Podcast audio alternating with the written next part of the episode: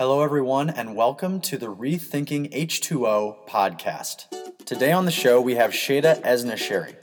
Shada leads public policy at the Alliance for the Great Lakes. Her main focus surrounds the issue of Asian carp threatening the Great Lakes of America. After spending time in Kenya on Lake Victoria and being from a Great Lakes state, Shada is now dedicated to a mission of preserving the Great Lakes. In this episode, Shada dives into some of the Great Lake water issues specific to Asian carp. We will learn about the risks that Asian carp present to our waterways and what we can do to prevent these issues. We hope you enjoyed this episode. Now, here's your host, Kevin Sopin.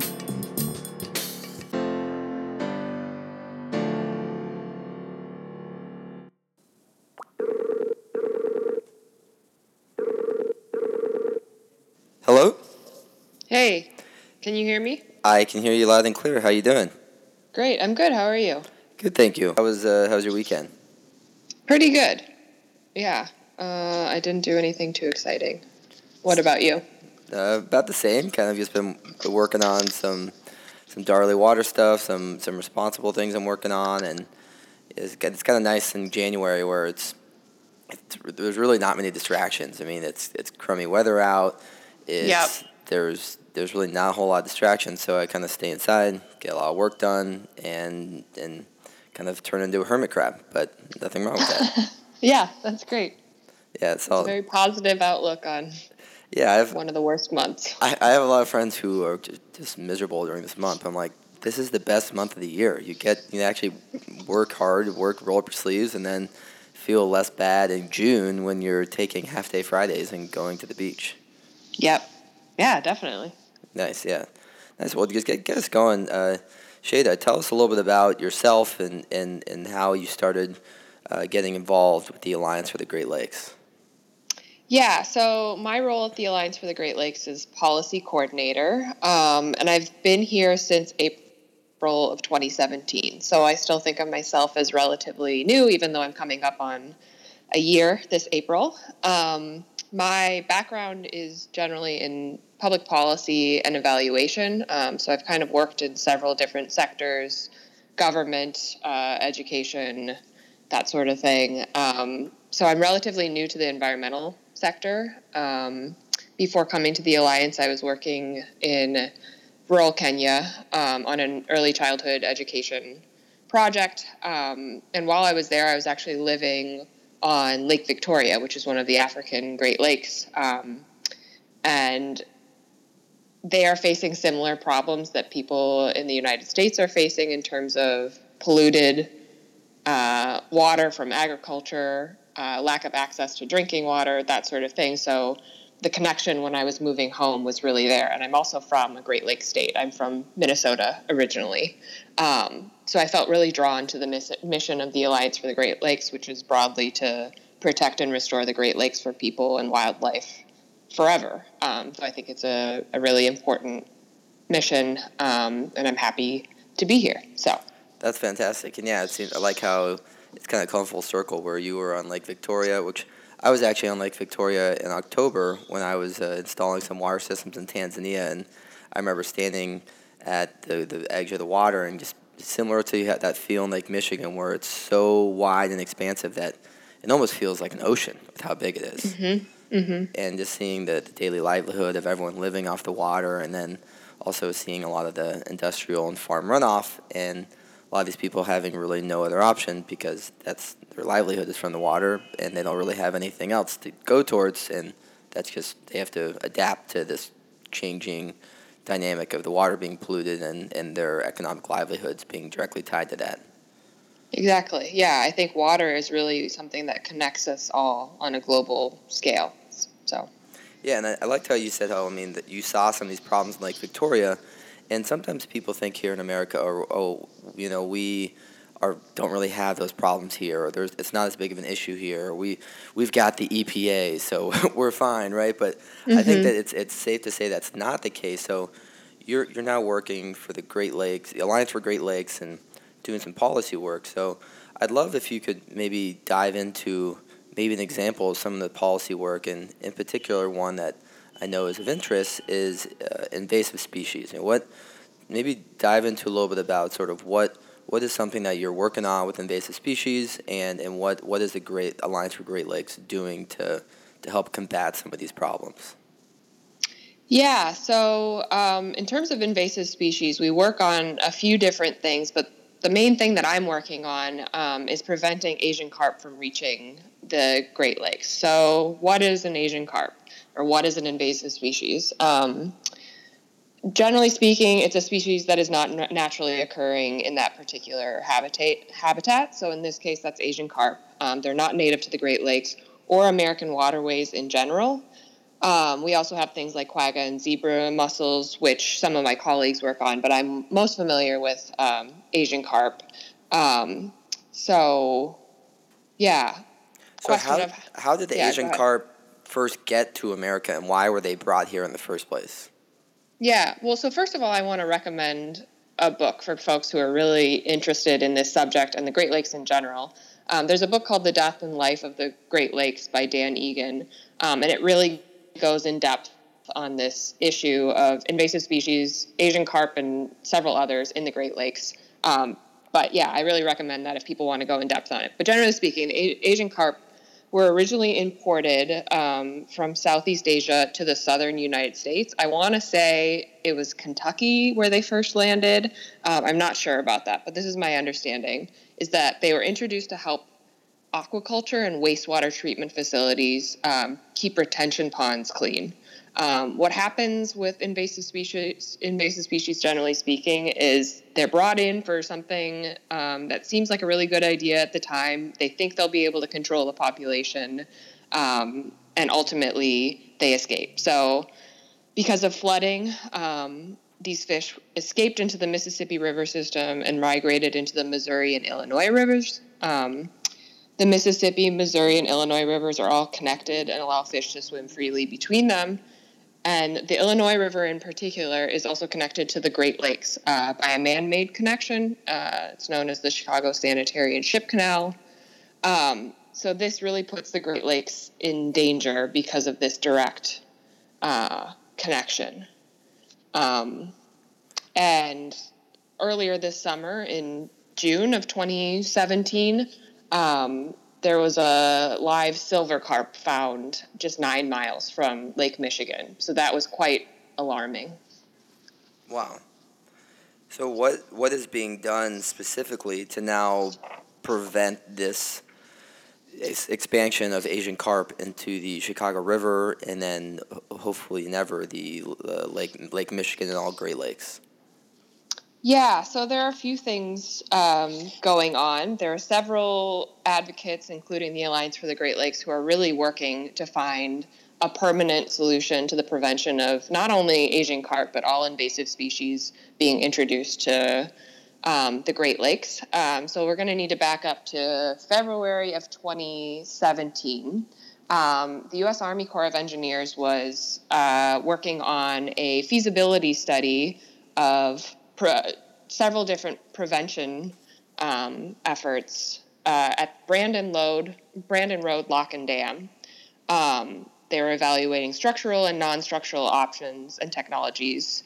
Um, Brandon Road was chosen as a possible control point because it's uh, a 24 foot difference in water elevation at the dam, which functionally limits upstream transfer of um, aquatic invasive species at the site.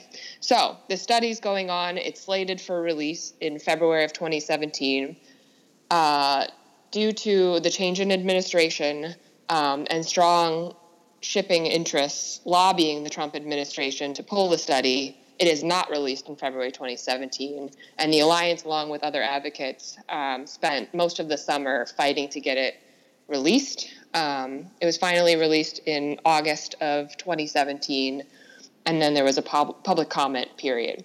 So we saw this opportunity as really like the first step in um, achieving a permanent solution. Uh, they were coming up with things like lock closure at the most extreme, or there are things like electric barriers, um, complex noise, all, all these different uh, very, technical things that would deter the fish from moving into Lake Michigan. And without this study, they couldn't move forward with implementation. So now we're at a period of we need to get this study actually implemented. Um, there's a lot of steps that go into getting it implemented. Um, the final culmination would be something that's called a chief's report that is slated for delivery in early 2019, um, which is a recommendation to Congress to implement a suite of measures to prevent the transfer of Asian carp um, to the Great Lakes. Uh, that being said, there is still that strong shipping lobby um, that is working hard to delay this even further. Gotcha. it, that's unfortunate to see some of the dynamics of modern day politics in going against what maybe is right versus kind of going for business interest. Um, mm-hmm. But I want I want to take a quick step back and, and just maybe dive into a little bit more of what is the Asian carp itself? I, I know people have heard that and maybe this illustrious term, but I, I know they were brought in to help with some of the, the runoff and, and maybe some of the, the cleanup. But why are, why are these Asian carp such a big deal and something that we cannot uh, overlook? Sure. So when we're talking about Asian carp, we're actually talking about three different species of Asian carp. There's the big head, the silver, and the black carp. Um, the silver and the big head carp are what are known as filter feeding fish. Uh, they consume plant and animal plankton. Uh, they grow to really large sizes, some of them as large as 110 pounds. Um, uh, big head and silver carp are also voracious eaters. They are capable of eating about 5 to 20% of their body weight each day. Um, they consume plankton like algae and other microscopic or- organisms. So they essentially strip the food web of key source for food of food for small and big fish. Um, so this is really problematic uh, to the sustainability of the natural ecosystem of whatever waterway they end up in, including the Great Lakes. Um, so another issue is there are big economic um, costs as well as social costs uh, to the introduction of Asian carp into the Great Lakes, uh, as well as like the Mississippi River. Um, the threat, the main threats are to industries like the fishing and boating industry, as well as the tourism industry. Um, if you want to go on YouTube, you can see videos of carp um, jumping out of the water. Um, they jump out of the water when they're startled. Uh, so when there's heavy boat traffic, they can jump up to 10 feet out of the water and collide with boats and people. This can be potentially fatal because, um, as I mentioned before, these are very large fish.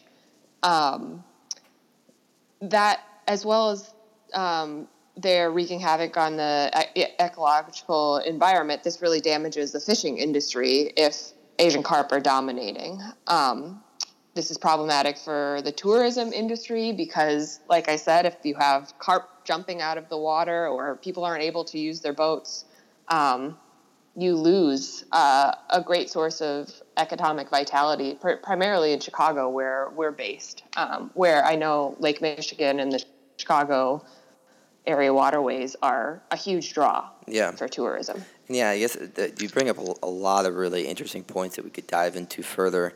But just to cover some of them a little bit more in depth, I mean, I think it's hard for someone to maybe understand that, hey, this fish getting into Lake Michigan not only is it could be detrimental to the ecosystem and would, would damage other fish and, and strip all the food throughout the food chain, but just imagine if you had these 100 pound fish all around Lake Michigan and you're trying to drive your yacht around and all of a sudden you have an 80 pound fish hitting you in the face or what that does yep. for boating, what that does for local restaurants. And so it's something that it, it's, it really is widespread and its opportunity to really make a negative impact on the way our current livelihood around the lake is set up.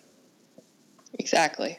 Yeah. So, and, and I, I mean, it's crazy to think about how I've, I've seen some of those YouTube videos where there's people who are going skiing and they put these spikes on them and then they're literally driving down these rivers and they have these fish that are just jumping up and they just fish fall into the spikes that they're wearing, which is kind of yeah. ridiculous, but that's that's a YouTube phenomenon at some point. Right, and it's just insane. And, it, and again, yeah, you're right. It's hard to fathom until you've experienced it. And the, the fact of the matter is, it is happening in waterways already. It just hasn't reached Lake Michigan, thankfully. Mm-hmm. Um, and then, all of course, there are connections to all the other Great Lakes. So this could really pose a much larger problem um, than anyone anticipated. Yeah, now you mentioned a lot about the, the boating industry and how they have very strong interests in maintaining those channels, but I know it was the boating industry that brought over some of the zebra mussels and brought over some of those weeds. And I, my family has a house in Sheboygan and in Elkhart Lake, Wisconsin, and some of the mm-hmm. most pristine, beautiful waters in the entire world.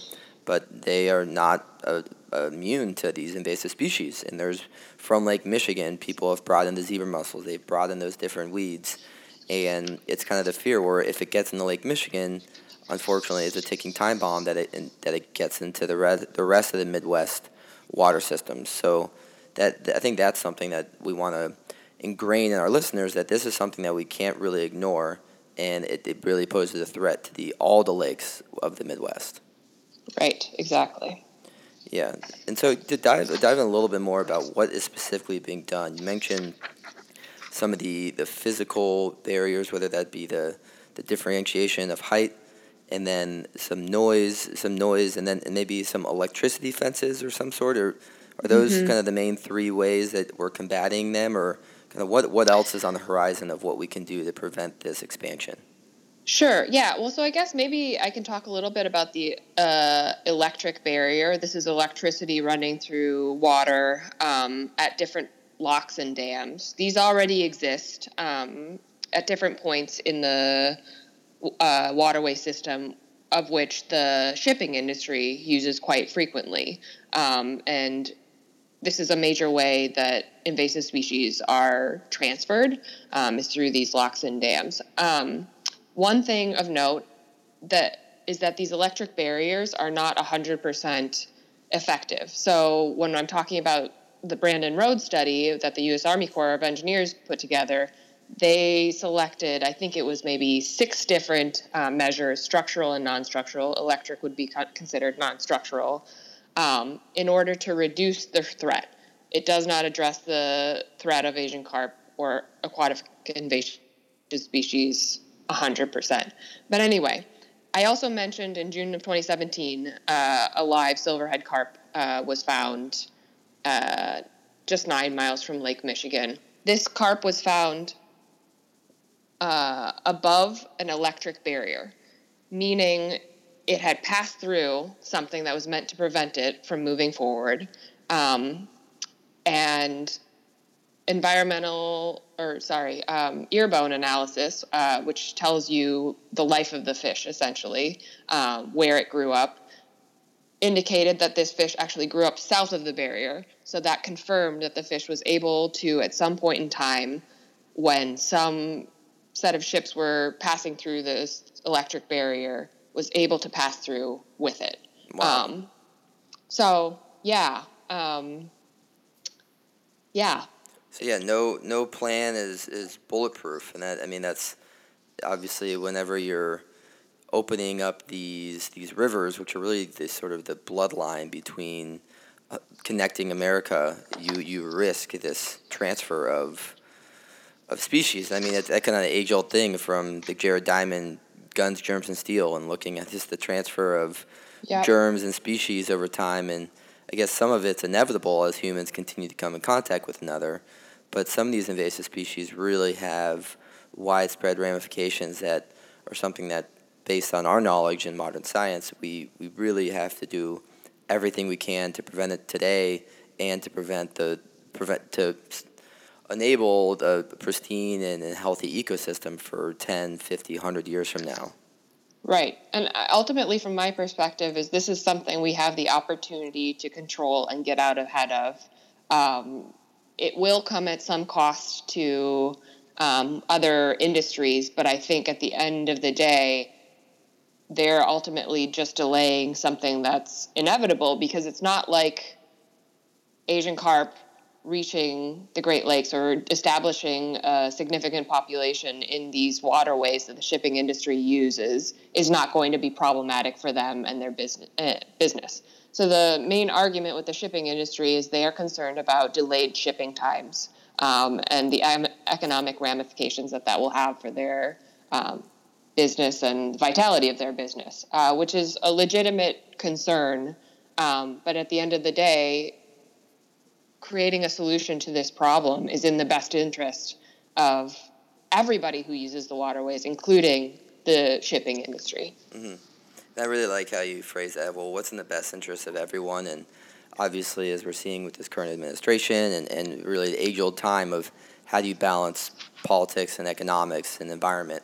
And it's a tough question. I mean, looking at you know, our America's actions with pulling out of the, the Paris Climate Accord, of where obviously mm-hmm. there are some things that maybe not be good for business, but we think it's overall good for the environment. And I mean, I'm I'm more of a I'm a, a, a support renewable energy and businesses doing all they can, uh, but obviously the business and the economic and the economy needs to continue to grow. So how do we find that balance? And I think that's something that we really need more people like yourself and organizations like the Alliance for Great Lakes that brings this information to light. And I think that that report that you mentioned, I, I want to ask, do you, think that was overall productive, or do you think that helped move the needle here on this discussion, or what what do you think that uh, kind of what what are the ramifications of that now, and do you think it will it will be more positive moving forward? Yeah, I think that's a difficult question to answer. I think it's certainly positive in the way that it it does make improvements. It does if it is implemented, um, which we're still talking about a very li- long timeline. Um, if a, a, final recommendation is delivered early Jan- uh, January or February of 2019, um, that means that construction doesn't start until after that. Uh, and that means we need to find funding, which is another issue that we're coming up against, um, which means this doesn't really go into effect for several years down the line, and a lot, a lot can happen in several years. Um, so there are those concerns. But generally speaking, I think what the study sets out to do in terms of reducing the risk of aquatic invasive species transfer. It does that. From my perspective, and generally speaking from the Alliance's perspective, it does not go far enough. So we are still advocating for uh, continued study of um, additional measures for preventing the transfer of invasive species, as well as looking into a two way prevention system. So, right now, this is only looking at stopping the transfer of invasive species um, into the Great Lakes, not from the Great Lakes into the Mississippi River Basin. Um, so, we need to have a back and forth here because all these waterways are vital. Mm-hmm. Um, so, and are you having dialogue, or is the Alliance for Great Lakes having dialogue with some groups in St. Louis and, and upstream and downstream, or because I, I, like that idea of the, the notion of the two way prevention. So that mm-hmm. means is there some type of dialogue and relationship that's going on downstream that that you're aware of? Uh, I believe some of that is happening. So, for example, one of our partner organizations um, that we've been working with on this issue is Prairie Rivers Network. So, they have a lot more connection to the Mississippi River issue. Um, and have a lot more relationships with folks downstream. Um, so, gotcha. Nice. And you, you mentioned uh, on top of that some additional measures besides what you mentioned. Is just curious. Are what are maybe some of those additional measures that um, be on top of what we talked about, or, or have we hit all those? Sure. Yeah, there's something that I'm not an expert on, and I don't know that I'll be able to go into too much detail on, but something that's called uh, aquatic. So there are two terms used for invasive species aquatic invasive species as well as aquatic nuisance species. Um, aquatic nuisance species treatment lock. Um, so this is essentially using some sort of chemical uh, that I'm I can't remember at the moment um, to stop uh, carp from moving mm-hmm. or any sort of inqu- invasive species from moving. Like I said, I, I couldn't speak on the detail of it um, not being prepared, but this is something that has been proven in early uh, study to be a successful solution, not a solution, but certainly an improvement in prevention efforts. Um, So I know that this is something that the Army Corps is being pushed to look into. Um, our friends and partners at the Nature Conservancy um, are really the guides behind this. This is their concept, um, and I know they're working closely with the Army Corps on the feasibility of something like this. Gotcha. Well, that's interesting, and I'd like to, to research that a little more and get into that. Um, but but any, anything else that you, you can think of that maybe for the Alliance or the Great Lakes, or I mean, if um, any in, in, in addition to that, could you maybe give us an, an example or, or not example of uh, opportunity of how people could reach out to you or learn more about your organization? Sure. Yeah. So I mean, our website is really easy greatlakes.org. Um, you can find a wealth of information there on additional issues that we're working on, like um, harmful algal blooms in Western Lake Erie, um, drinking water issues, more about invasive species. Um, there are also opportunities for those of you who are, who are local to the Great Lakes region um, to volunteer. Um, this is everything from what we call Adopt a Beach, which is participating in beach cleanups um, around the Great Lakes, to becoming an ambassador, where you go through a more thorough training and you are actually able to represent the Alliance at different events. Um, we are a relatively small organization. I think we've got 20 some staff members at the moment. Um, and so we can't be at everything all the time. Um, so this is an opportunity for some of our more dedicated volunteers to get to know the organization a bit more um, and get to go to some pretty cool events uh, on behalf of the Alliance and get to share some of our work. Yeah, that's awesome. And yeah, I look forward to volunteering myself and, and putting out some more content around some of the amazing work you do. And I really liked how we've talked about all bringing all these water issues close to home, where something where the making the water issues in Lake Victoria in Lake Michigan just as important, uh, from drinking water to uh, water, maintaining a healthy ecosystem. They're all very important for the, the well being of everyone around us. So it was, it was very insightful uh, and fruitful to have this discussion with you and really appreciate your time and, and, and discussion here today. Great. Yeah, thanks. It was great talking to you and happy to share about this and all the work, great work that we're doing here at the Alliance. So thank you for having me. Of course. Thank you very much and have a great day. You too.